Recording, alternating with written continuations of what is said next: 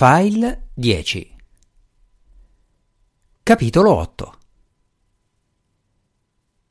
Un ultimo drago fantasma in fondo al quarto vagone fece uno sforzo eroico per trattenere gli agenti dell'MSS fuori dalla carrozza ristorante, ma fu abbattuto da una raffica di proiettili.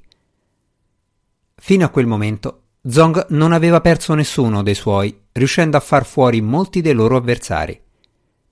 La triade si opponeva strenuamente, ma gli uomini del ministero erano meglio addestrati e disponevano di una potenza di fuoco più efficace. Eddie, ancora disarmato al fianco di Zong, giudicò che di lì a poco i taiwanesi avrebbero avuto la peggio. Il capo degli agenti cinesi riteneva che a lanciare le granate flashbang fosse stata la triade, la sua squadra d'assalto era rimasta temporaneamente fuori combattimento e ora pregustava la vendetta. Le porte che collegavano i vagoni creavano una strozzatura che avvantaggiava più gli inseguiti che gli inseguitori. Nei passaggi la loro avanzata subiva un rallentamento ed era su questo che contava Eddie. In apparenza, i draghi fantasma si preparavano ad arroccarsi nella carrozza ristorante, la quinta del convoglio. Zong ordinò ai suoi due operativi di mettersi ai lati della porta di comunicazione tra i vagoni. A differenza di Juan, i cinesi erano equipaggiati con granate a frammentazioni, due delle quali furono lanciate verso gli avversari. Gli agenti dell'MSS attaccarono subito dopo le esplosioni, facendo fuoco con i fucili d'assalto su qualsiasi cosa si muovesse. La sparatoria si protrasse ancora per qualche secondo, poi sulla carrozza ristorante calò il silenzio. Via libera! gridò un agente. Carrozza ristorante, disse Eddie rivolto a Juan. Il suo auricolare era rimasto nascosto in una minuscola tasca cucita nella cintura. Se l'era infilato in un orecchio mentre nessuno lo guardava. Zong gli fece cenno di seguirlo nel vagone, che era ingombro di corpi. Trovate Jimmy su, ordinò. Se non hanno fatto in tempo a completare lo scambio, sarà lui ad avere la chiavetta. Eddie si guardò intorno. Dove sono gli americani? Saranno passati in un altro vagone. I miei agenti stanno arrivando dal fondo. Se gli americani cercano di saltare dal treno, l'ordine è di sparargli. Li troveremo. Mentre Eddie aspettava all'ingresso della carrozza, i cinesi esaminavano i cadaveri in cerca dell'unità USB. Zong era di guardia all'altra estremità, nell'eventualità di un contrattacco. Una mano afferrò Eddie da dietro. Qualcuno doveva essersi appeso sotto il vagone, pensò, sentendo la canna di una pistola appoggiata alla tempia. Giù le armi, abbaiò Jimmy Su, alitandogli sul collo.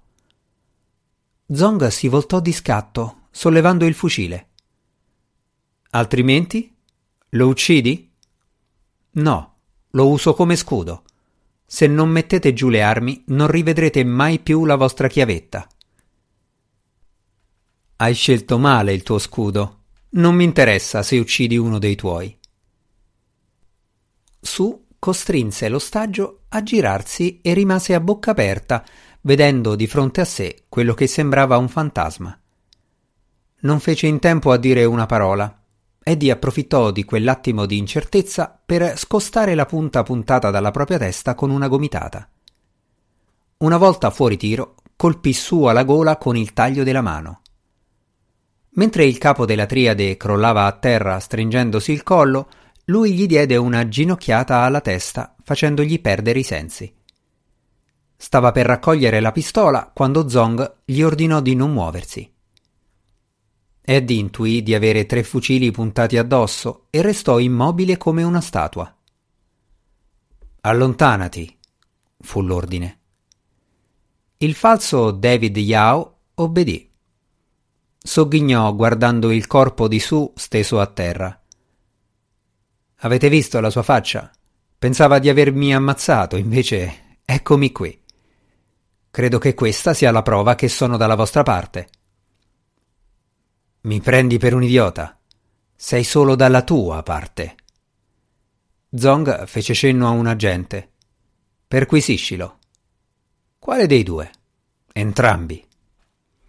L'agente tastò con cura prima Eddie, poi la figura inerte di Su. Niente, signore. Allora la chiavetta è nelle mani degli americani. Se non gliela trovate addosso dopo averli ammazzati, ribalteremo il treno finché non viene fuori.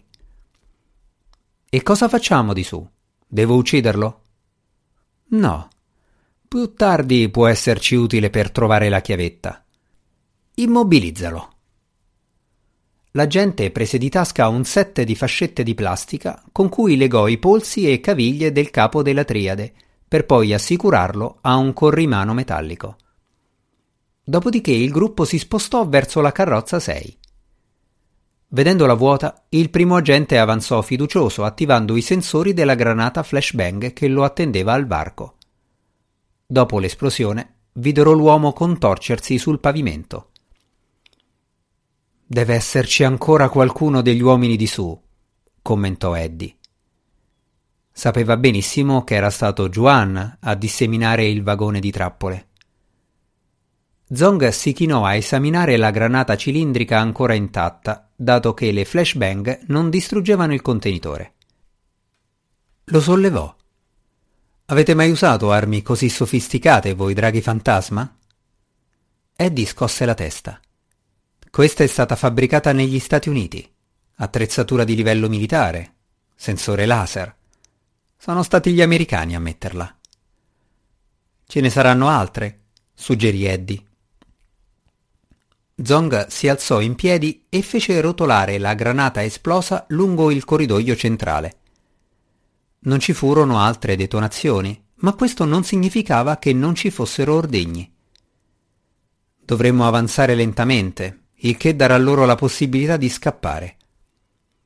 Il capo dei cinesi si voltò verso Eddie. Se lo fanno sei morto.